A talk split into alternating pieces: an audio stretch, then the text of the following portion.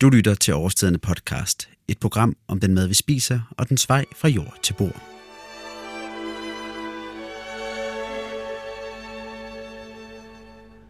Herren, som skabte alt på jord, skabte vel også dette bord. Okser, vildsvin, magtens ord, fjerkræ og fisk, og sødt og surt. Tror de, at al den ting er god, blot for at visne på sin rod? Nej, for at skænke kraft og mod, skabningens stolpe herre. Og køn og blod til Det er blevet den fjerde søndag i advent, og det falder i år sammen med, at det er juleaften. Og det bliver altså også sidste gang, at øh, du og jeg, Magnus, vi skal mødes for at optage et afsnit af vores øh, adventskalender. Altså i hvert fald i 2017. I 2017, ja.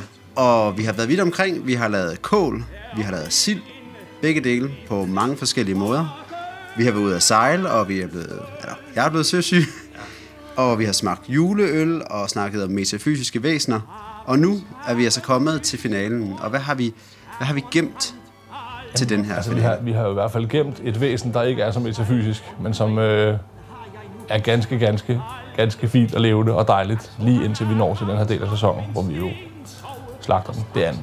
Vi skal snakke om anden. Ganske simpelthen. Ja, juleanden. Og hvorfor har vi valgt den? Jamen, altså, vi kunne også have valgt alt muligt andet, det er rigtigt. Men øh, det er mit klart foretrukne øh, fjerkræ at spise juleaften sammen med gåsen. Men anden er, er jo bare pragtfuldt. Lige præcis. Fuldstændig. Men øhm, hvad skal vi egentlig lave i dag? Altså, vi har valgt at have anden. Vi skal lige øhm, fortælle folk, hvad, øhm, hvad du byder ind med, rent sådan øh, Ja, det er det. kokkeagtigt. Altså, jeg, øh, altså vi har jo øh, i årstiden lavet adskillige stegevejledninger, og jeg tænker ikke, at der er særlig mange, der vil have brug for lige nu at få at vide, hvordan man steger en hel øh, and. Det tror jeg, mange har styr på, så ved man godt, hvad man skal gøre. Ja, altså vi har faktisk vi diskuteret det ret lang tid, men vi blev trods alt enige om til sidst, at vi skal ikke til at lave den her helt klassiske and, fordi der er så mange vejledninger, og vi skal da også nok smide dem op på årstiderne.nu, hvor der kommer videoer, og der kommer opskriftsvejledning til, hvordan man griber det an. Og hvis ikke man kan finde det hos os, så kan man finde det et andet sted. Altså nettet kommer til at blive oversvømt af vejledninger i tilberedning af and. Så vi har valgt noget andet. Jamen, vi har valgt noget helt andet. Vi prøver at angribe den her and på lidt forskellige måder. Øh, vi laver øh, lårene og vingerne, laver vi som øh, en, hvad skal man sige, en konfi, en syltning, hvor vi simpelthen har saltet dem i går. Og så sylter vi dem i andefedt. Koger dem simpelthen møre i andefedt i 2,5-3 timer, indtil de er fuldstændig lækre møre. Det er en fantastisk tilberedningsmetode, som virker til alle mulige andre ting. Så laver vi øh, en sauce, hvor vi ligesom har taget skrovet, øh, indmaden og øh, halsen, Øh, og vi laver en fong af det, ligesom for at have en basis for at lave en lækker sauce, som også bliver lidt noget andet, end vi plejer. Og så laver vi to forskellige ting på brysterne. Vi laver en, øh, en klassisk stegt udgave i ovnen, hvor vi har ladet det ene bryst sidde på, på brystbenet. Så vi steger den simpelthen som øh, en, en halv bryststeg her. Det ser helt vanvittigt ud, jeg står og kigger på den her. Og så laver vi faktisk øh, et røget andebryst, som er en fuldstændig fremragende servering.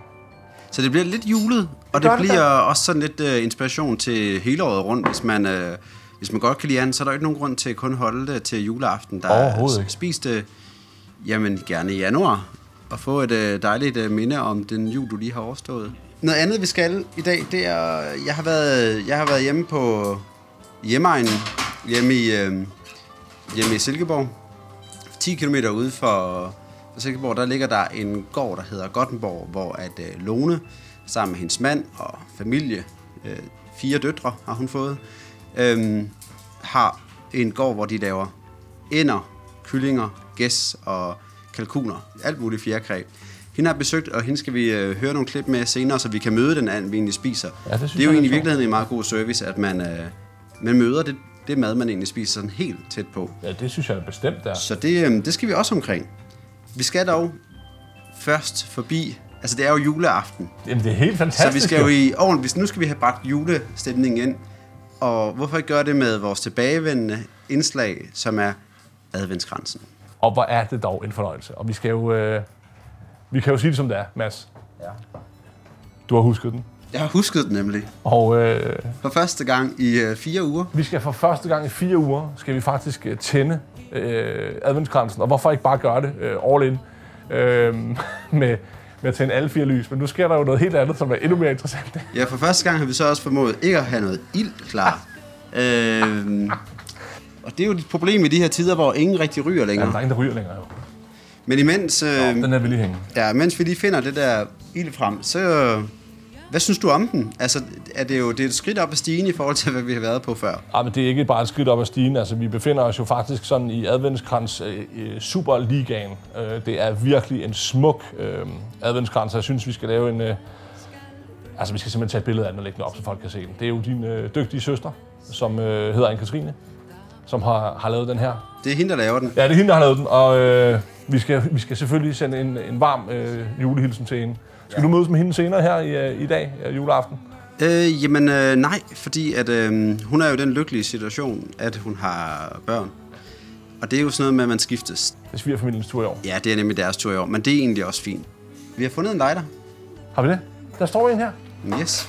Godt set. Så lad os fortænde den. Og imens du gør det, så vil jeg jo lige fortælle lidt mere om... Jeg var jo, som jeg sagde før, jeg var jo i Silkeborg. Hvis man ikke rigtig er kommet i julestemning, så er det en god ting at tage hjem. Og i hvert fald, i mit tilfælde, til hjem til, sine, til min mor, for hun ser trofast alle julekalendere. DR's og TV2's, selvom der ingen børn er. Øh, Gør hun det? Ja, hun er fuldstændig opslugt af dem. Hvor er det dog fantastisk. Men jeg var derhjemme, og så i første afsnit, der snakkede jeg om, hvad der er julet for mig. Og jeg Det behøver ikke engang åbne. Jeg ved det. Det er jo konfekten, som I lavede, imens I så, øh, så det gamle VHS-bånd, eller om det var et kassettebånd. Det kan. Kassettebåndet. Det kassettebåndet med, med nissebanden i Grønland. Ja, lige præcis. Og så, så lavede I konfekt, og det skulle være så lavpraktisk som muligt. Det husker jeg tydeligt. Ja. Og her står, øh, så her står jo simpelthen øh, æsken med hjemmelavet konfekt og, og småkager. Ja. Småkærne har jeg ikke været med til, men, øh, men øh, konfekten. Og nu skal du altså have en af dem, som jeg har lavet. Øh, det er den her. Den har jeg lavet. Og jeg vil sige, det der er fantastisk ved vores øh, konfekt, ikke? Ja. det er, der er så langt til øh, temperering af chokolade og præcis størrelser og alt muligt. Ja. Det er bare, Det er virkelig... det er øh, bare i gang, og så kører man fra en, øh, fra ja. en ende af. Jeg synes, vi faktisk skal øh, gøre os den ulejlighed også at lægge et billede op af det her stykke konfekt, så folk øh, kan se, hvad det er, skal have. Jeg lægger det her. Det er, Det er noget så flot, ikke? det er hjemmelavet. Ja, det er nemlig hjemmelavet, så man får ikke det der knæk. Men, øh, Nej. men det Hvis kan man- noget andet. Hvis man så sætter det i køleskabet, så får man det. Ja, men det er godt, hvad vi skulle have gjort Skal jeg det. spise den med det samme? Ja, prøv. Den hele? Anbefaler du det? Jeg ved, du er glad for spiritus i, øh, i, i din marcipan. Jamen, du kan fortælle, hvad der er i bagefter. Jeg har gjort mig meget øh, umage med at få så meget i som overhovedet muligt. Og en eller anden form for appelsin i. Du ved, om det er Grand Marnier, du har puttet i. Meget lidt. Det er ikke Grand Marnier, men det er jo klart, du, øh, du ved over, for der er appelsin i, så jeg vurderede, at Grand Marnier var ikke nødvendigt. Nej, nej. Men det jeg tror, det er... den stod på bordet. Men øh, det er, hvis jeg husker rigtigt, så er det rom, tror jeg. Okay. Eller cognac. Ja, ja men der, er- der, er- der er tydelig øh, Spiritus. øh. spiritus, og, men, men, men den kunne godt have været stærkere. Altså, Jeg ved du, det er vildt svært at få det ind, Ja. ja. så man må gerne skrive til øh, mig på, på podcasten årsiden.com, hvis man har et godt råd til, hvordan man får Mere. så meget ind, fordi det, bliver, det går i opløsning marcipanen. Prøv at høre, Mads, jeg synes, man er fremragende. Godt. Øh, hvad hedder din mor? Kirsten. Mor Kirsten. Ja. Hvad har hun lavet? Hun har lavet småkager. Hun har faktisk lavet den stort set alt det andet. Altså. Så nu er vi lige så stille kommet i, øh, i julestemning. Der er. Øhm, Nej, hold kæft, hvor hyggeligt. Kan vi ikke lige prøve, kan vi ikke lige prøve at fortælle lidt om scenen her? jo, det kan vi godt. Fordi der er jo, altså der er kransen her, med, der er laurbærblade, der er and. Du har jo taget din stribede trøje på. Jeg har taget en vamset øh, fiskersvitter på. Og så har jeg jo taget øh, øh, nissehue på simpelthen. Den er simpelthen så fin. Og det er jo faktisk, øh, apropos mor Kirsten, så øh, hun ser jo julekalender, så hun vil jo vide, at det her det er øh, Tinkas, TV2's julekalenders øh, Det er deres nissehue. design, deres... Øh, Og jeg har faktisk fået den af, af Tinka selv. Den er helt ny. Jeg, jeg Ja. troede, det var sådan en gammel en, du havde fra... Nej, nej, fordi du kan se her bag, der står faktisk TV2 på. Så Åh det er ja, sådan åh en, ja, åh ja, åh ja. Så det har faktisk fået af hende, hun er jo... Øh, jeg ikke, men hun var i hvert fald i studiet øh, på et tidspunkt, hvor jeg også var der har været i Godmorgen Danmark, hvor vi hilste på hinanden. Og hun er øh, Bornholmer, Ja. og så meget andet godt. Ja, ja, Så ja, kommer ja. hun også derfra. ja. Og så gav hun dig simpelthen en? Nej, jeg fik den af produktionsselskabet, men jeg går ud fra, hun har haft med. Så Okay, ja, ja. Men, ej, Tror du ikke? Jo, jeg tror, at det det lyder, hvis historien bliver bedre, hvis det er hende, der givet mig den, det er klar Helt klart. Skal vi ikke bare sige, Det siger hun har givet dig- Ja, ja, du- jeg har fået SU af, af Tinka. Ej. Nå, og fint. Det synes jeg er en rigtig, rigtig god historie, Magnus, det der. Og øh, mens du har konfekten i munden, Magnus, så synes jeg, vi skal øh, lige få slået julestemningen endnu, endnu, endnu mere an. Ved at lige høre et øh, julenummer. Det julenummer, jeg har valgt. Er du frisk på det? Det ved du, jeg elsker jo... Øh, jeg elsker dit bud. Ja. Undskyld. Ja, ja, men altså... Jeg er sikker på, at det er det Mor Kirstens Ja. øh, bud på et marcipanbrød. Meget lækkert. Ja. Meget klassisk. Meget Min klassisk. fars favorit. Ja, det, du, det, du spiser nu, det er jo den der, hvor det er marcipan, nougat, marcipan, nougat, marcipan. Ja. Det, er, Jamen, det, det, jamen, det, det er lige på. det er sådan, det skal være. Det kan jeg sgu godt lide. Ja. Men jeg kunne også godt lide din med rom i. Det var flot. Ja. Men øh, det julenummer, jeg har valgt, det, det, jeg holder virkelig meget af det her nummer. Og dengang jeg boede i, øh, i Tyskland, så spillede vi det rigtig, rigtig meget. Fordi det er et dansk julenummer. Og det, øh, det har sådan en, øh, hvad skal man sige, en øh, mil, militariant, militær ting over sig. Og det synes jeg, ja, det er en militær sang for Ja, nisser ja, ja. i virkeligheden. Ja. Og det synes jeg simpelthen er så mærkeligt. Ja. Og særligt når man er i Tyskland, hvor man er lidt mere ordentlig, og man tænker lidt før man taler og sådan nogle ting. Særligt måske lige om det. Ja, lige præcis. Ja. Øh, derfor er det sgu sjovt at have sådan noget meget dansk, hvor, der bare, er, hvor det bare er fuld smadret på, øh, og hvor man ikke rigtig tænker så meget om det er mærkeligt at lave en nisse-militær sang. Den hedder Nissernes Vagtparade. Ja, selvfølgelig hedder det. Og- Den kender vi jo. Netop, og den er sunget af Paul Rickard. Og skal vi ikke, øh, skal vi ikke høre det? Jo,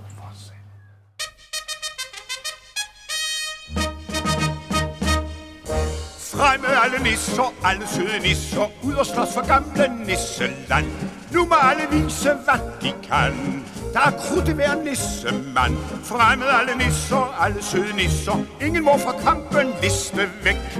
Kattekongen er så stor og fræk, nu skal fjenderne få slik. Nissefar, nissemor, nissebørn I må alle ud og slå til søren Hver især tager en tørn For i dag er katten katten løs, katten bøs Derfor samler vi en hver, der kan bære et gevær I en vældig nisse her Ingen bliver hjemme, når musikken spiller op Hver en lille nissemand, som troligt holder trop og vi holder udkig højt fra træets grønne top. Tra-tra-da, tra-tra-da, hør signalen. Fremad march, fortælling tre Lige ud, så skal vi bare se, hvor vi kan smukt marchere. Fjenderne retirerer. Fremad march på tælling 1, 2, 3 Lige ud, nu skal vi bare se. Tak fast vi triser Tusinde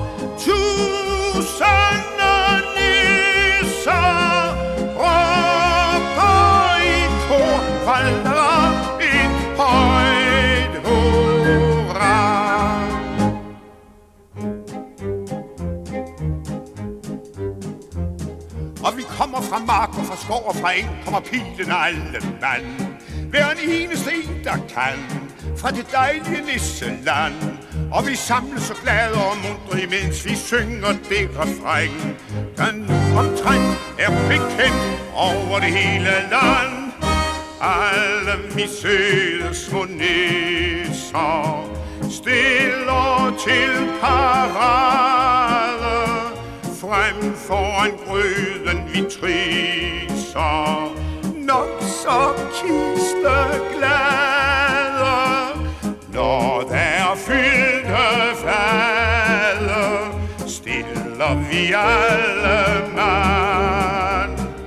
Du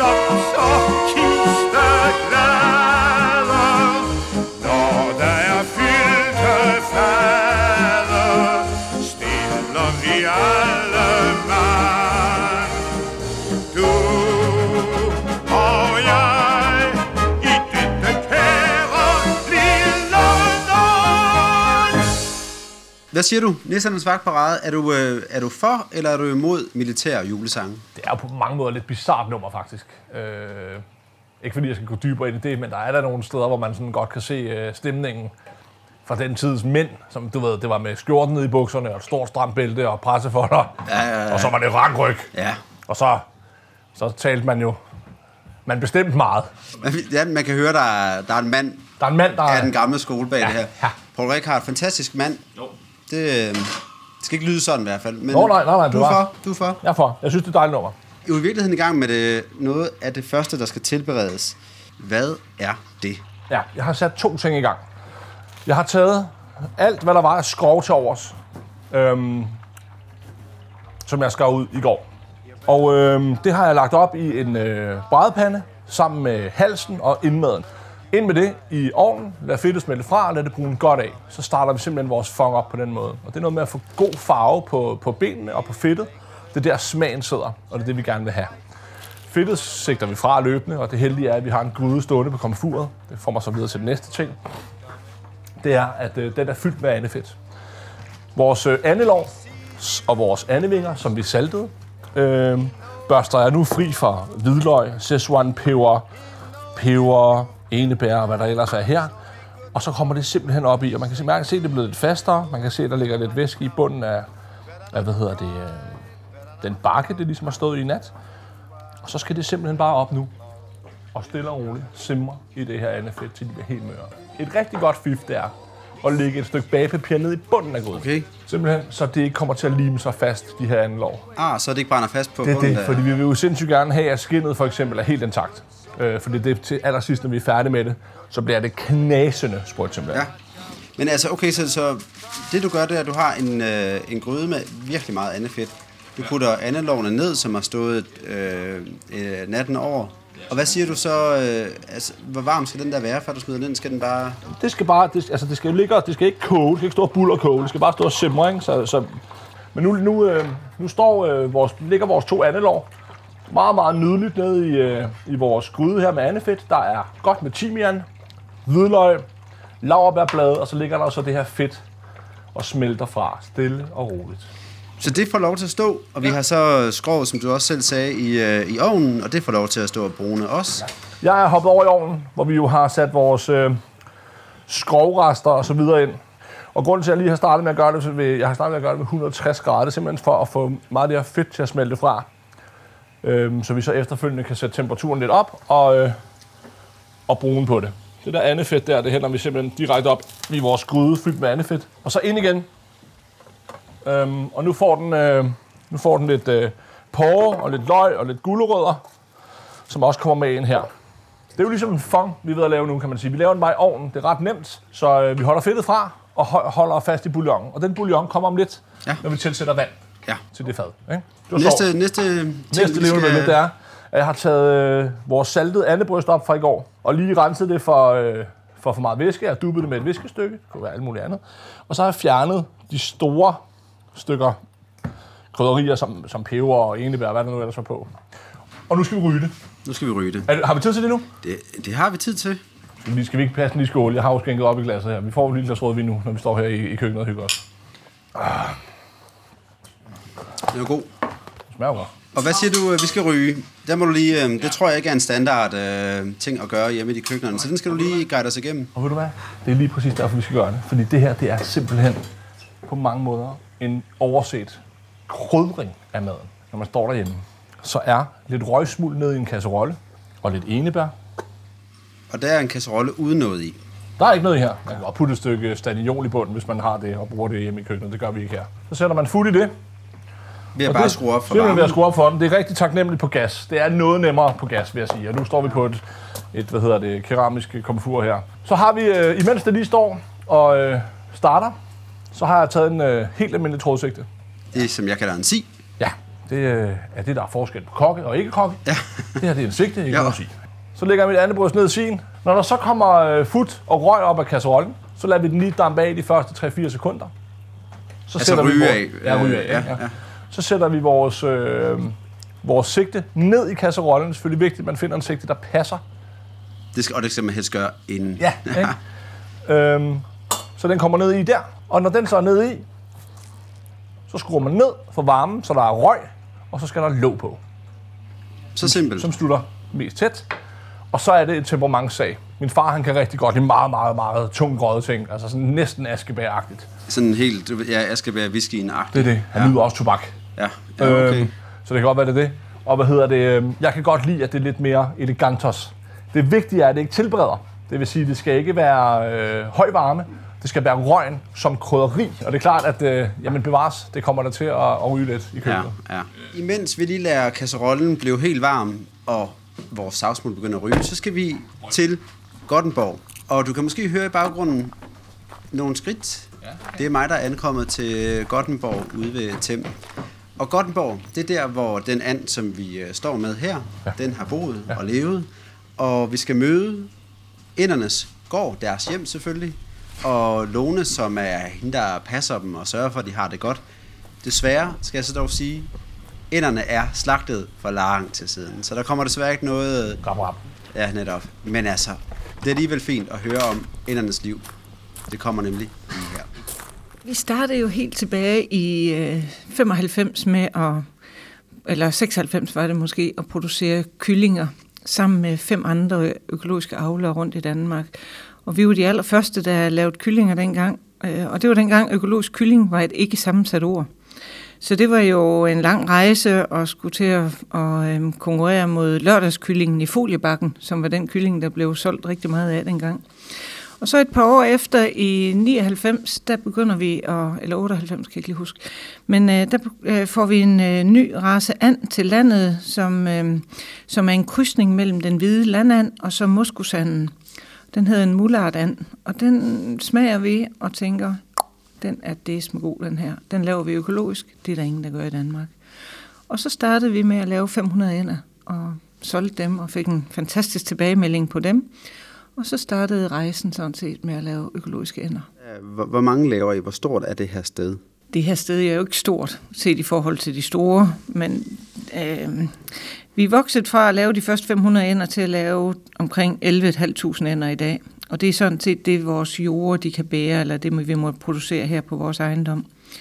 Og så laver vi jo også øh, gæs, øh, omkring 1600 gæs og 1600 kalkuner. Og så laver vi 12.000 skovkyllinger. Fra sådan en and, den kommer til gården her. Hvordan er dens livscyklus så? Når vi får øh, øh, vores ællinger hertil, der kommer de som daggamle ællinger. Det er faktisk ællinger, der bliver øh, ruet ud nede i Frankrig. Det er der, de, de kan lave det her krydsning. Øh. Og vi har prøvet dengang, vi øh, startede med det der tilbage i 98. Der var der nogle danskere, der ville prøve at lave krydsningen herhjemme men havde slet ikke held til at få, øh, øh, altså klækkeprocenten var alt for lav til, at de kunne få en forretning ud af det. Så de stoppede igen, og siden har vi øh, fået dem hjem ned fra, øh, fra Frankrig. Så de kommer som daggamle, og så nogle ællinger, når de klækker, så har de jo madpakke med i, i sit eget system, til at de kan klare øh, op til halvanden døgn, behøver de ikke at skal have mad og vand. Og det er helt fra naturens side, fordi Annemor, hun kan jo ruge dem ud et sted, hvor, hvor hun ikke lige kan komme til at få, få ordentlig mad eller noget til den. Så, så helt fra naturens side, der er ællinger simpelthen, og det er kyllinger også, øhm, designet til at kunne være halvanden døgn uden at skal, skal have noget. Så det er jo smart. Og så har vi dem som daggamle øh, ællinger, hvor vi øh, laver sådan en rugemor inde i vores mobile huse ude på marken. Og der, der starter vi dem op inden, og så kommer de hurtigt på friland, afhængig af, af vejret der om sommeren. Vi laver jo sommerproduktion. Og sådan livet fra, når de bliver lukket ud i de her huse, og sådan frem til de skal slagtes, hvordan ser det ud? Øhm, vi laver sådan, vi har sådan nogle 50 kvadratmeter mobile huse, hvor vi starter cirka 600 ender op i hver hus. Så dem har vi jo mange af, de her huse, som vi flytter rundt med, så de hele tiden går på grønt græs derude. Og når de så er cirka en uge, 14 dage gamle, så åbner vi op til det der lille rugemors hus derinde, sådan så de kommer ud og får lidt mere plads og kan løbe ind igen. Og så laver vi en voliere uden for husene, hvor de kan rende ud og være udenfor i fri luft og rende ind i varmen igen og selv justere det. Og så når de er tre, fire uger, tre uger cirka, så, så åbner vi op for dem, så går de bare ud, og så styrer det sig selv. Vi lukker ikke for dem om natten. De, de går ind, hvis de vil ind, og er det godt vejr, så er de ude, hvis de vil være ude. Og når de er helt fuldfjerde, så, så er der jo ingen problemer med vandhælder, eller altså hvis det regner for meget, kan også være, skal vi jo være opmærksom på der, når de er små, at hvis der kommer sådan en rigtig sommerregnskyld, så skal vi have den, så lukker vi dem ind. For ellers bliver de for våde og for kolde. Og... Så der er meget pasning med dem, når de er helt små. Rigtig meget. Og så kan jeg antage, at så går de rundt der, altså I giver dem selvfølgelig noget foder, men udover det, så går de og spiser, hvad de nu finder i græsset af snegle og biler og regnorme og så videre. Så får de, ja, de har jo en kæmpe mark, de går rundt på, og vi fodrer dem ude og har vand ude. Øh, så lige snart de er fuldfjerdet, så lever de ude der nat, faktisk. De går jo rundt og nipper og piller og ordner hele tiden, og ligger og sover og nipper og piller og, og fjerbader og hvad man nu skal, når man er and. Og, så de har et virkelig, virkelig øh, meget afslappet, stressfrit liv, må man sige derude. Der er ikke noget. Der er kun, hvis vi har de der skide kraver der, der kan, øh, der kan forstyrre den og tage en af dem, når de er lidt svage, eller når de er helt små, så har vi, skal vi også være opmærksom på, at, at kraverne de ikke kan tage den.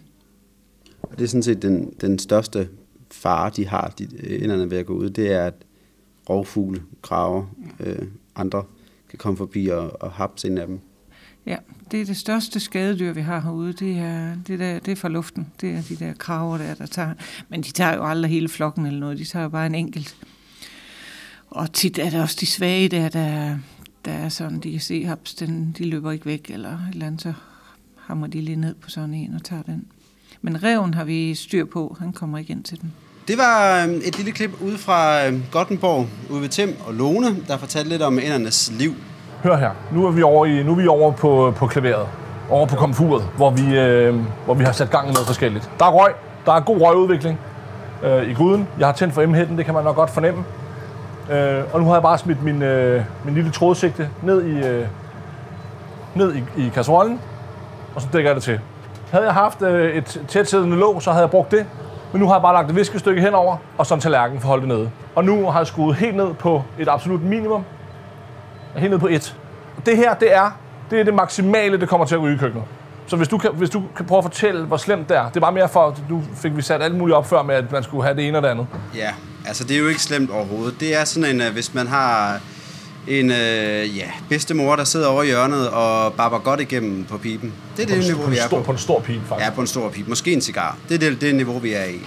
Og så øh, fordelen er her, at ligesom ved pibe, så dufter tobakken, eller i det her tilfælde savsmunden, jo godt. Men det er jo ikke mindst på grund af enebærne.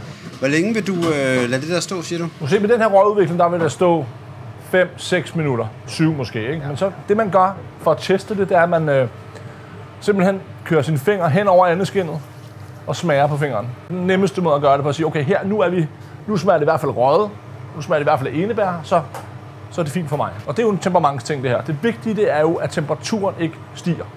Fordi vi skal ikke varme tilberede den. Vi steger den færdig på panden hjemme lidt. Ja, så det er kun for smag. Okay. Hvad har vi ellers gang i? Ja, men nu skal vi til at have gang i vores øh, bryststeg her. Og den ligger her fint med, med skindsiden opad, og øh, ser fin ud. Og jeg har simpelthen bare, nu krydder jeg den bare og masserer salt ind i skindet. Det er jo det eneste sted, jeg ligesom kan krydre, for der sidder ben på den anden side.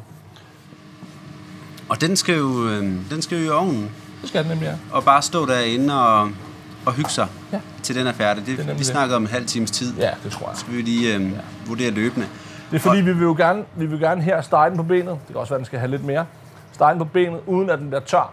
Som ja. hvis man steger en øh, almindelig andesteg i de der 3-4 timer. Hvor den jo typisk selvfølgelig ikke er lige så saftig, som hvis man steger sådan et på panden. Så vi vil gerne stege den på benet, og så skærer vi den fra på et tidspunkt, og så giver vi den måske lige et lille rul på en pande til allersidst, så den bare lige bliver tilberedt på den side, eller får en stegeskorpe. Det er det, der er tanken. Ikke? Ja, ja, ja. Og det, er det tid til, den skal ind nu så? Ja, du? og det er tid til noget andet ind i ovnen også. Det er tid til, at vi simpelthen hælder vand på vores øh, fad med, med skrov. Og øh, hvornår ved man, hvornår man skal putte vand på anden og grøntsagerne, der står derinde til fong? Vi har jo øh, hældt det værste fedt fra til at starte med. Så giver man det et skud. Jeg har skruet ovnen op på 210 grader. Giver man ordentligt skud i et kvarter. Så, så tingene begynder at brune, og man kan se, at der kommer sådan lidt brune mærker i bunden af stejningen, både fra grøntsager og fra, fra and. Og så hælder man vandet på. Og jeg hælder lidt over en liter på her. Ja. Og så lader jeg simpelthen bare den her stå nu derinde og simre. Og det passer sig selv. Det passer sig selv. Det er jo meget nemt. Og man kan jo fornemme nu her, at der er virkelig gang i køkkenet. Vi har gang i masser af gryder, emhætter og, øh, og ovnen. Så der er, øh, der er fest og farver. Det er, som det skal være i det køkken, kan man sige. Og sammen med øh, fongen, der skal vi have øh, anden, du lige snakkede om lige før, på brystbenet ind. Ja, det skal vi nemlig. Og øh, Og hvad har du egentlig for en varme i den der ovn? lige nu der kører den 210 grader. Okay. Og øh, det er jo fordi, at vi skal lave de her to ting samtidig. Det vil man jo typisk ikke gøre, det er jo klart. Så, øh, så det bliver sådan lidt en feeling, men lad os bare prøve at smække til den. Det gør ikke noget, vi får lidt sprødt skidt på toppen. Øhm, og så kan vi altid skære den fra bagefter. Det er jo fordelen, ikke? Jo, Men, øh, jo og det fine er, at vi lægger opskrifter op, så fra siden, så man finder de der ting der. Nu, Det er ligger, det. nu er den derinde. Så lader vi lige tingene stå og trække færdigt med rygning og koge videre og være i ovn. Og imens skal vi høre et klip, som faktisk lidt er et genbrugsklip fra sidste år, hvor jeg lavede et interview med en historiker, madhistoriker, der hedder Karoline Nyvang, som sidder inde på Den Sorte Diamant, øhm, hvor hun fortæller om, hvad det er, man øh, traditionerne er for at spise øh, juleaften. Altså, er det and, er det svin, og så videre. Lad os lige høre, hvad hun siger, og så kan vi øh, snakke om det bagefter og komme tilbage i køkkenet. helt klart. Øh, Julen er jo øh, hjerternes, men i høj grad også mavernes fest, og det har den været øh, altid. Også før vi fejrede den kristne jul, der har man i, øh, i julemåneden, i december måned, spist det særligt gode kød, der var til års fra november måneds slagtning. I november måned slagtede man slagtegrisen, og det vil sige, at man i december havde mulighed for dels at spise en masse pølser, øh, men også at spise en masse fersk kød. Man skal tænke på, at man i helt op i det 20. århundrede var nødt til at salte meget af kødet, for at det kunne holde sig, inden man, inden man fik køl og frys. Så det var altså en særlig luksus, især at kunne få fersk svinekød. Og det må man sige, det er i hvert fald også det, der er meget kendetegnende for det danske julemåltid. Derudover har vi selvfølgelig også haft øh, gås og and, øh, og i visse perioder også kalkun på bordet. Øh, men det er altså især grisen, der sådan er kendetegn, og især flæskestegen, der er kendetegn for det danske julemåltid. Og det var, øh, det var Karoline, og som hun siger, jamen, så har man altså primært spist øh, svinekød i Danmark. Ja. Øhm, og så senere er det så de lidt, lidt mere fine Fine. mennesker, og velstående ja. fine mennesker, som har, har franske fornemmelser og tænkt, at øh, de skal da have noget andet end pøblen. Ja. Så det blev øh, anden, der kom ind på det tidspunkt, Ja, ja, ja, ja. Og i dag, så er det jo... Øh, Ja, så er der jo kommet et velfærdssamfund og så videre, som gør, at øh, nu kan alle være med på anden, hvis det skulle være det. Vi skal tilbage til øh, selve madlavningen her. Hvordan er vi nået? Skal vi lige ops- opsummere, hvad der egentlig ja, er i gang det synes jeg faktisk er en rigtig god Vi er i idé. gang i fire ting lige nu. Skal du se her. Vi er her, hvor øh, har dufter pragtfuldt af røg og af andefedt og af varme krydderier, havde jeg sagt. Ikke? Vores andelår øh, står simpelthen helt, og vores andevinger står og sylter meget, meget sagte. Står bare og blimrer og blopper herover og hygger sig. Det bliver godt. Men Ja. den, øh, øh, Ja, det lover jeg. Altså, det bliver rigtig godt. ja, Altså, det kan ikke gå galt. Det går sgu ikke galt, vel? Nej. Og så har vi, øh, så har vi jo inde i ovnen, der har vi jo vores, øh, vores øh, andefong opstart på sauce, som også ser dejlig ud. Den skal jo stå der i nogle timer. Og så har vi jo vores øh, andebryst på, på, på ben, ja. altså vores bryst derinde også, og det ser meget, meget fint ud det hele. Og så havde vi jo gang i et lille forsøg med at ryge noget andebryst. Og øh, det har jeg sådan frem og tilbage fra varmen, for at etablere røgudviklingen, har jeg lige givet det sådan 3-4 sekunders varme, og så væk igen. Ja, så det man egentlig kan gøre derhjemme, det er, at man skal lige kigge, hvis det stopper med at ryge, så sæt den lige lidt ind igen på blusset. Og nu synes jeg, vi skal vende tilbage. Det har måske været i 8-10 minutter. Og nu kan vi se, når vi lige fjerner viskestykket og tallerkenen her, så ligger andebrystet hernede ganske fint og nydeligt. Det er stadigvæk råt, men det har tydeligvis fået røg. Så tager vi vores finger. Kan du også være med til, Mads? Ja. Øh, ren finger. Ja. Så kører du den bare hen over skinnet og smager på den. Mm, der er en klar røgsmag. Og jeg klar, synes, den er... klar røg, klar enebær. Ja, ja. Jeg er lykkelig. Jeg synes også, den er der. Skal Jeg synes, prøve? den skal have mere. Tak, det synes jeg er rigtigt. Men vi har så vores fine andebryst her, og øh, det tænker jeg, at vi skal stege allerede nu. En øh, tør pande, kold pande, andebrystet ned i på skinsiden, Men hvorfor ikke en varm pande? fordi vi vil gerne smelte fedtet fra langsomt. Så det er det, vi gør nu. Ellers ville det højst sandsynligt brænde på, før at fedtet var smeltet fra. Interessant. Så ved and, der skal man altså starte med Der skal man lade den varme op ja. nede i... Okay. Det er ikke nogen dårlig idé. Det kan man gøre på alt muligt andet også. Okay. Hvor der er et stort fedt, en stor fed bøf, og der er sådan en stort fedt, fedt brænde på toppen. Også en god ting at gøre det der. Okay. Ja, okay. Det er Det jeg bare tit, at man skulle have en varm pande, og så smide tingene på den. Det skal du også, hvis det er kød, du skal stege for at få smag og stegeskorpe. Så en god, solid, varm pande. Men når det er det her, hvor vi rigtig gerne vil have smeltet fedtet fra, vi vil jo gerne have det sprøde skin på toppen. Ja. Det er jo det, vi alle sammen gerne vil have. Vi elsker Ja. sprødt skin, ikke? Ja. Og vi elsker virkelig ikke blødt skin, Nej. for det er ikke skægt. Så det er det, vi gør nu. Så vi lader den smelte, og det gør vi med en medium plus temperatur. Stille og roligt, og der lader vi det ligge. Og det er et kunststykke ved at stege noget i øvrigt. Der man lader tingene være. Ikke Ikke pille for meget. ikke rør for meget ved det. Nej. Ikke noget med at stå og vifte eller op med panden. Lad nu, nu bare være. Lad det simre og stege og gøre det lækkert. Men lad være en pille for meget ved det. For når skinnet er sprødt, så vender vi vores andet bryst om, giver det 5 minutter mere, og så er det færdigt. Ja, okay. Så du siger faktisk, du kommer ikke til at røre ved det der stykke kød, før du lige tjekker, er skinnet, hvor der skal være nu, og så vender du det, hvis det er det. Korrekt. Ikke mere. Korrekt. Det vi kan se nu, det er, at fedtet begynder at smelte fra. Ja. Ja. Og det vil sige, at vi har det fedtstof, vi skal bruge til at stege, hvad skal man sige, undersiden af brystet ved. Ja. Så vi tilsætter ikke noget. Man kan jo høre, øh, det syder. syder en lille bitte smule, og ikke meget, fordi det jo starter op fra en øh, kold pande. Ja. Men altså, det er jo så læren her, bare for det ud i pap, det er, når man lægger ting på, vil man så gerne røre i det, og man vil gerne øh, hele tiden være over det. Ja. Men vent, vent, vent, vent for guds skyld, så det lige får lov ja. til at sætte sig. Det er det. Der er jo også det der med, at man her fedtet, det er jo ridset i går. Ja. Så, så vi vil gerne have det der siddende på brystet.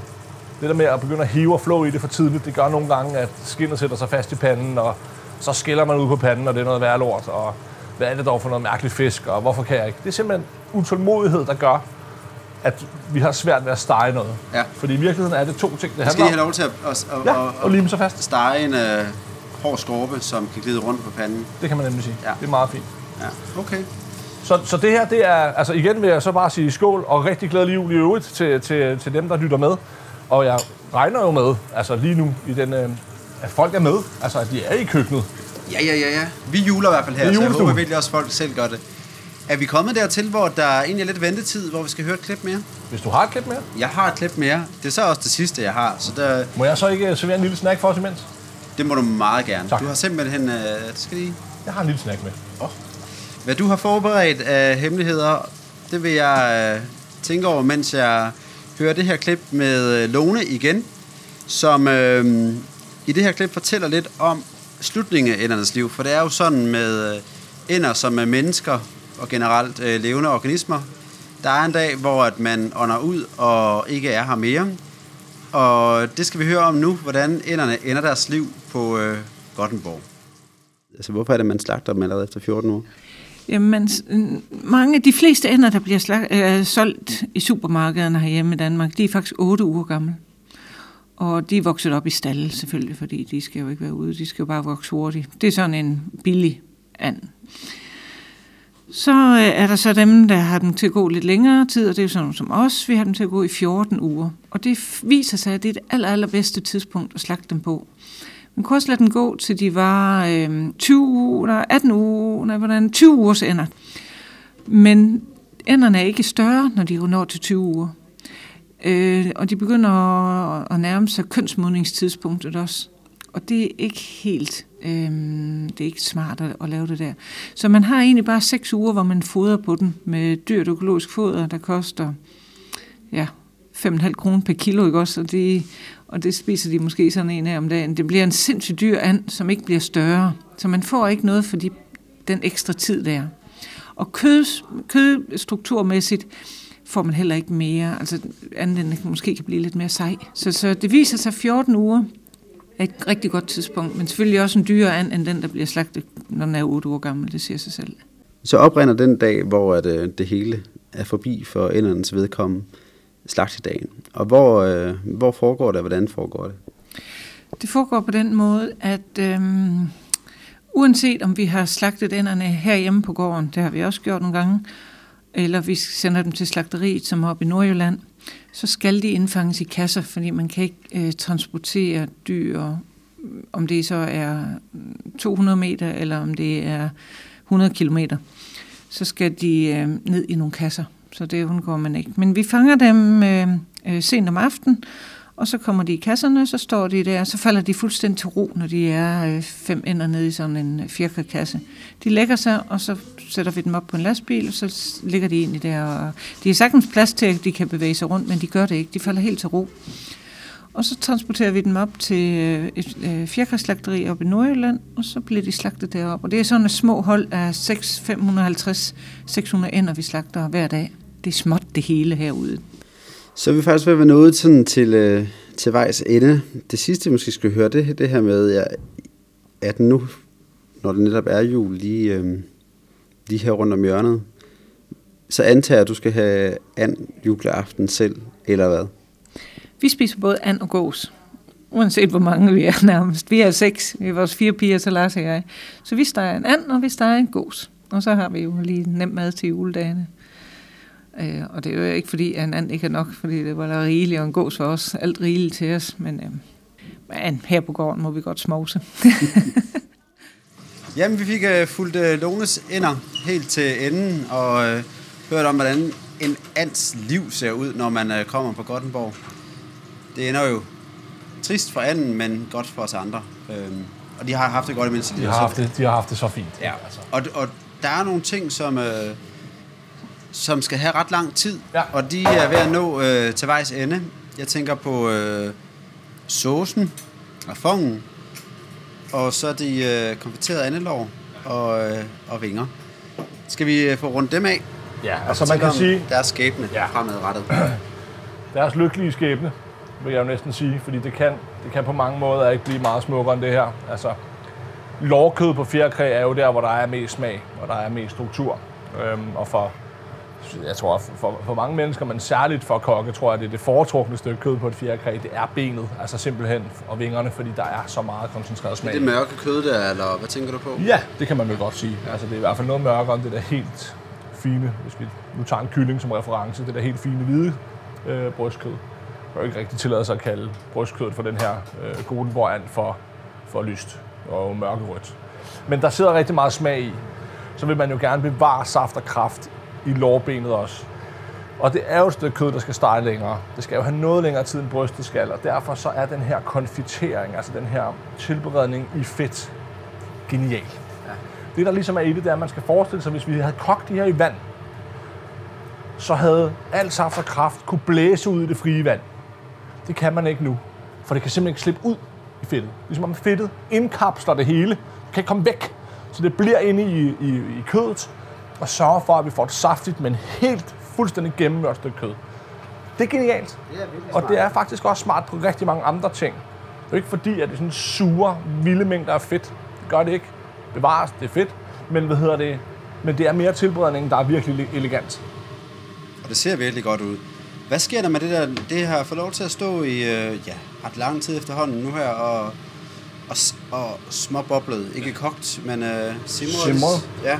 Jamen, der, det får lov til at stå og simre i 2,5, 2,45, 3 timer, alt afhængig af, hvor meget smæk der er på. Ja. Og øhm, til det fuldstændig møre. Og det er det, det handler om. Så tager man den op i en... Øh, der ligger jo alt muligt nede i her. Det er jo svært at se, når man sidder og lytter til det her. Men der ligger jo alt muligt nede i. Det samler man op, tager lårene fra, lægger dem op i en ren bøtte, eller et skoldet glas, eller et eller andet. Og så hælder man fedtet henover. Så lige ud med laurbærbladet og og timiankviste videre. og hvad der nu måtte. Yes. Hvis man nu skal bruge lårene med det samme, så køler man dem lige ned, sørger for, at de får lov til at sætte sig. Og så skal de, øh, når de skal varmes op, så skal de have et ordentligt drøn. Og der snakker vi høj varme, enten i ovnen eller på en pande. Steger man dem simpelthen op. Stille og roligt. Med god varme, altså stille og roligt på panden, men høj varme i ovnen. Fordi så bliver spr- øh, skinnet fuldstændig sprødt. Og kødet er jo tilberedt, så det skal jo bare varmes op og lige slippe kulden. Og så har man altså et stykke meget, meget flot, meget, meget elegant øh, lårben fra en meget sød and. Og det får vi ikke uh, mulighed for at spise i dag. Vi vil gerne lige have det til at ligge uh, noget tid, så det må blive en uh, reunion på et tidspunkt Lad os gøre det. med de uh, andelår der. Og den anden ting, som uh, også får ret lang tid, og som vi også skal runde af, det er fongen til sauce. Ja, altså der kan man sige, at den, den står derinde nu og har det simpelthen så ganske fint. Og den, øh, Ja, vi når jo ikke at lave saucen, det kan vi jo godt sige, fordi ja, ja. der er jo, sådan er det. Altså, Men det her, det er så starten. Det er en fong, og det er vel også i virkeligheden... Størstedelen af en sauce, det er jo fongen. Altså, det er der meget smagen sidder, eller alt smagen jo, sidder. det er jo der, alt bunden kommer, når du har den her fine and, som jo alt andet lige har en pris. Det er jo ikke et gratis, det er jo ikke et gratis måltid at købe en, en, en fin økologisk and. Det er det jo ikke. Nej, overhovedet ikke. Så skal du også have så meget som muligt ud af den, synes jeg. Og der, øh, selvom vi parterer den og så videre, så vil vi jo altid bruge skrovet stadigvæk. Ja. For det har en høj værdi og giver meget fin. Fjerkræsfanger er jo, synes jeg, de allerbedste fanger, du kan få. Fordi de får ikke den her øh, fæsende smag af for meget øh, marv og sådan nogle ting. Så det er, sådan, det er meget lækkert, det her. Øhm, så den er her. Der tager vi den ud. Det ser ret godt ud, faktisk. Det ser da så fint ud. Jeg har fået en meget, meget fin farve. Og, Ja, øh, ej, det er næsten helt ærgerligt over, at vi ikke lige når at lave det. men Altså. Nå, så tager vi den ud. Har vi her. Og så sigter vi selvfølgelig det, det der er i, det sigter vi fra. Øhm, man kan jo plukke noget af det kød, der for eksempel sidder på, øh, på vingerne. Og på de ben, man har skåret fra, hvis der skulle sidde lidt. Det kan man jo plukke og nyde. Der er også lidt hals her. Hals smager fantastisk. Ja. Og så øh, sigter vi det over i en gryde eller kasserolle. Så tilsætter vi den samme mængde rødbedejuice, som der er fang. Så tilsætter vi en deciliter, en hel deciliter æble, eddike, og så koger vi det ind. hvornår kommer rødvinen og fløden ind? Kommer ikke ind. Nå, Der okay. kommer ikke rødvin i, der kommer ikke fløde i det her. Nej. Fordi vi laver det på en lidt anden måde. Det var Ja. det, jeg lovede fra starten af. Ja. Og det er simpelthen den her rødbede, går så godt i spænd med fjerkræsbouilloner, og bliver simpelthen fjernet, simpelthen smider den her jordede smag, men laver sådan en bund og dybde, som smager fantastisk godt. Når den så er kogt rigtig langt ind, det, her, det er jo ikke sådan en hamresås, hvor du bare sidder og skal dække 25 kartofler. Det her, det bliver sådan en restaurantsauce, ikke? Pisker man den op med koldt smør. Små tern af koldt smør, når den er reduceret ind til, ja, til et par deciliter i gryden. Så putter du kolde tern af smør i og pisker dem i med dit piskeris. Og så kan du se, hvordan den tykner. Pisker du bare. Bum, bum. Otte taller, ikke? Så smager du til til sidst med salt og lidt peber, hvis du har lyst. Og så har du en meget, meget fin og meget, meget elegant andesauce. Eller sauce til hvad som helst andet næsten. Ja. Svin vil det være fantastisk til. Det er for våget for mig. Jeg tør ikke juleaften. Men hvis jeg havde haft et lidt mere, hvad skal man sige, lidt mere modigt publikum, så var det klart det, jeg ville gå efter. For det er nemt, og det smager virkelig godt. Så det er altså et øh, inspiration til, hvordan man kan lave en øh, virkelig, virkelig øh, god sauce til øh, juleaften, men også øh, resten af året.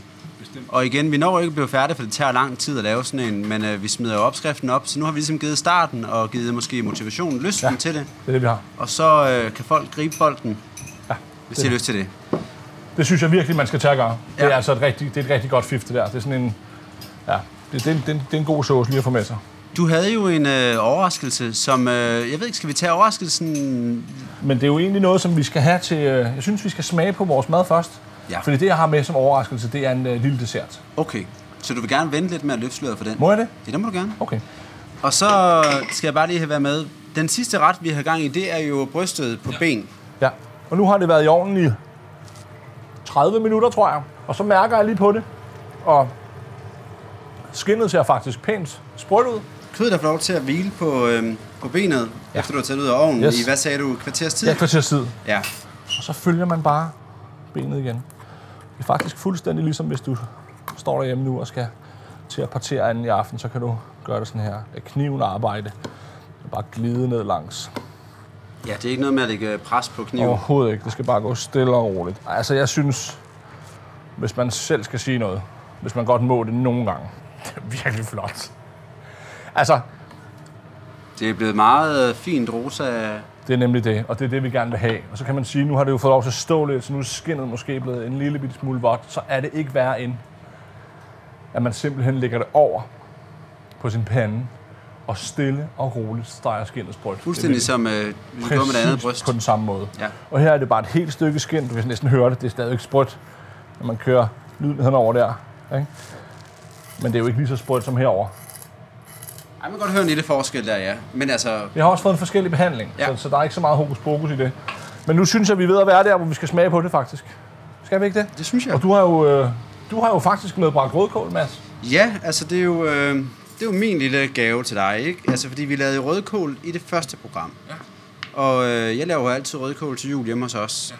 Og så tænker jeg nu, da jeg var i Sikkerborg, så vil jeg lige prøve at, at lave den ud fra din opskrift. Fordi virker det egentlig, det vi har stået og formidlet? Kan man gå hjem og lave øh, rødkål ud fra det, vi har skrevet på siden og så videre, og det du siger i optagelsen?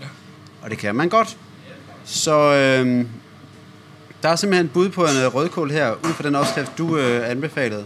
Så må vi jo se, om du synes, den smager godt. Altså. Og lige så stille og roligt for øh, Anne Brystet, der har været på ben. En sprød, sprødt skin. Og hvad øh, vil du skære det andet ud nu? Jeg tænker, at vi lige skal smage det. Ja. Det har Og- jo også lige stået noget tid. Ja, det har jo stået 10 minutter kvarter. Når du siger det andet, så, så skal vi selvfølgelig hurtigt skynde os at sige, at det er det, det, er det let røde, stegte andebryst. Og det har vi stegt, øh, det har vi stegt rosa. Ja. Jeg kan meget godt lide det her, den her stegning her på andet, og, øh, eller anden. Og øh, selvom at det selvfølgelig er en lidt anden proces end det andet, og det kræver lidt mere arbejde og håndtering. Er ikke vanvittigt kompliceret.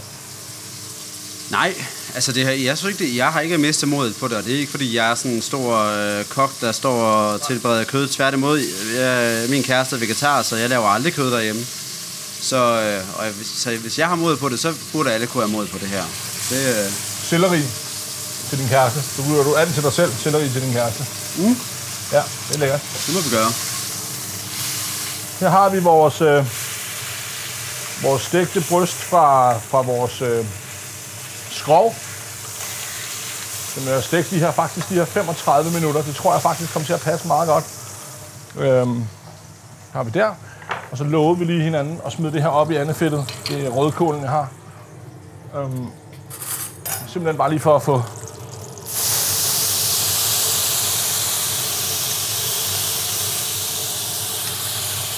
Og det er bare simpelthen bare lige ned en smule andefedt med kål og lidt af kålsaften eller den der juice, vi har lavet i.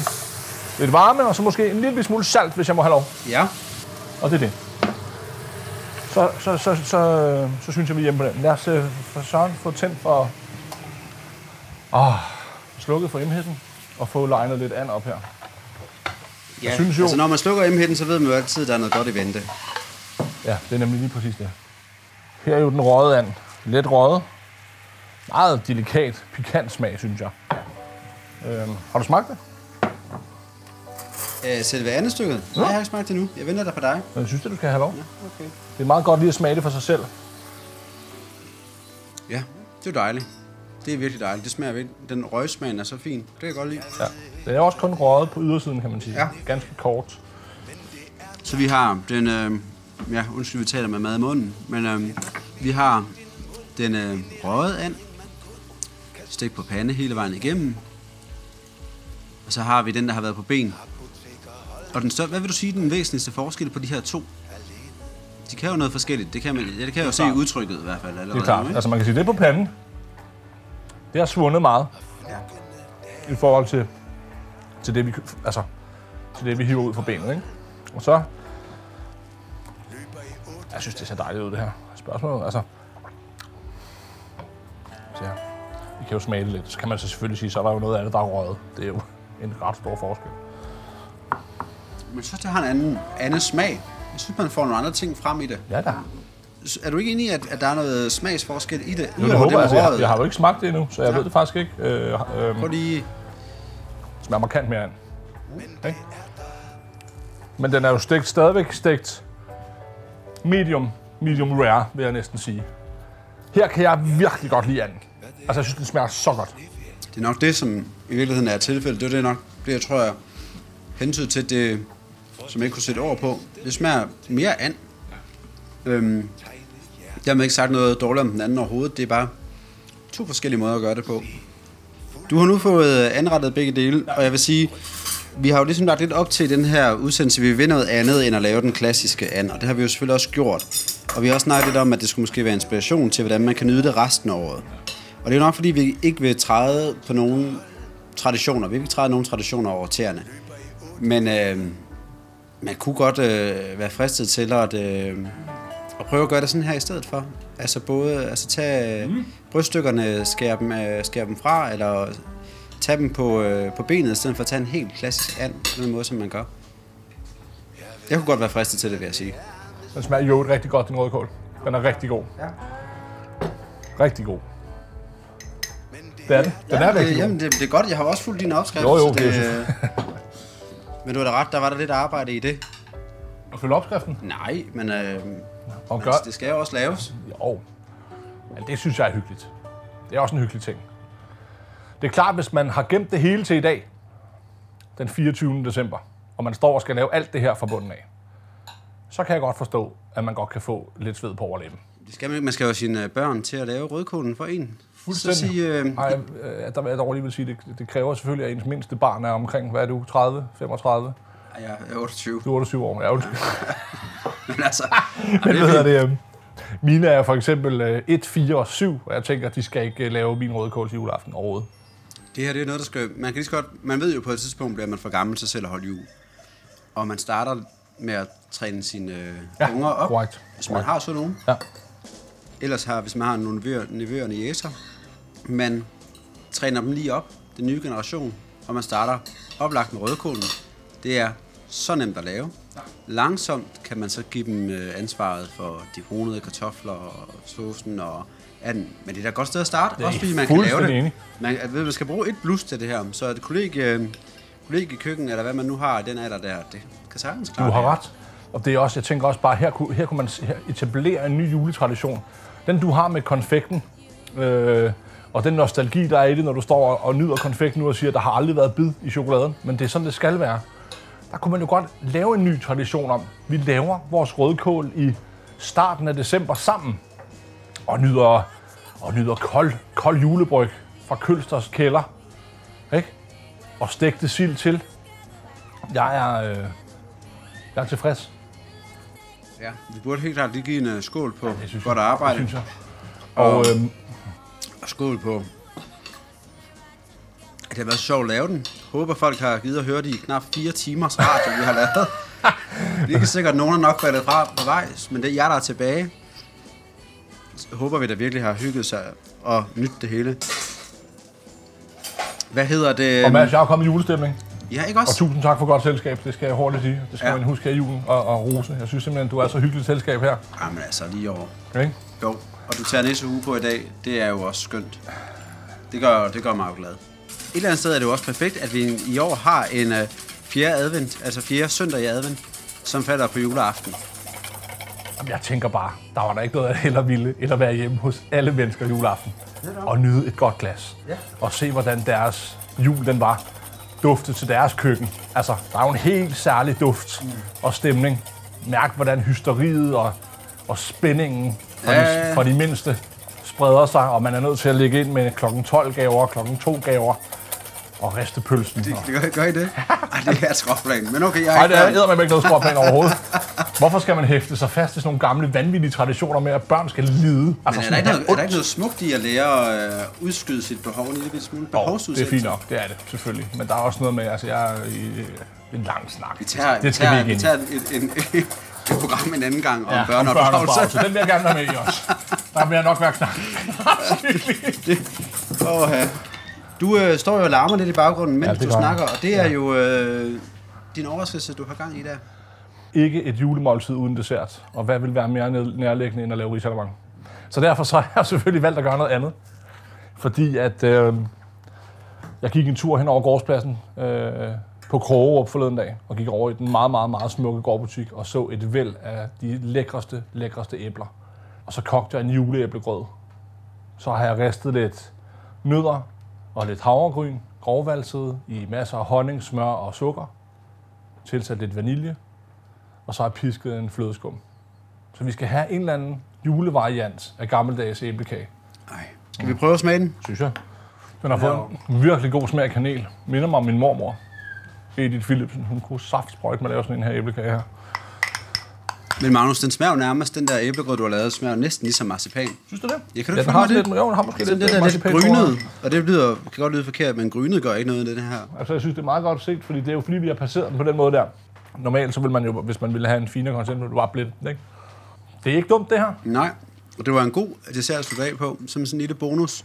Ja, hvis vi hører mit musiknummer. Og hvad har du valgt? Jeg har gået helt klassisk til værk nu. Ja, det hedder næsten luret. Og øh, det her, det er for mig, det er oplagt at spille det her nummer, fordi at det er det, der er indbegrebet af de ture, jeg som ung, da jeg var fraflyttet Solskinsøen herover til det store, til det store hovedstadsområde. Ja.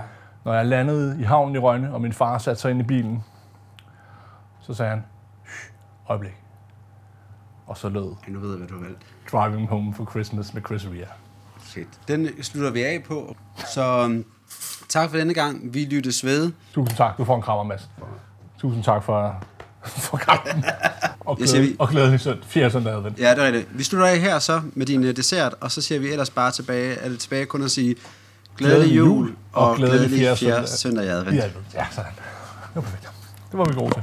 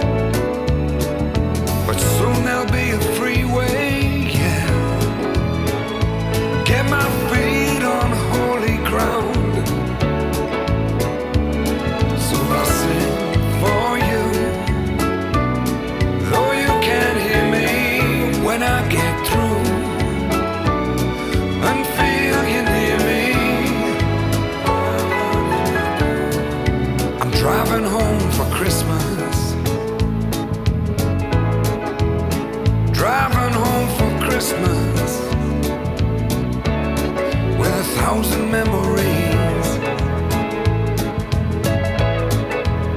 I take a look at the driver next to me. He's just the same. Just the same.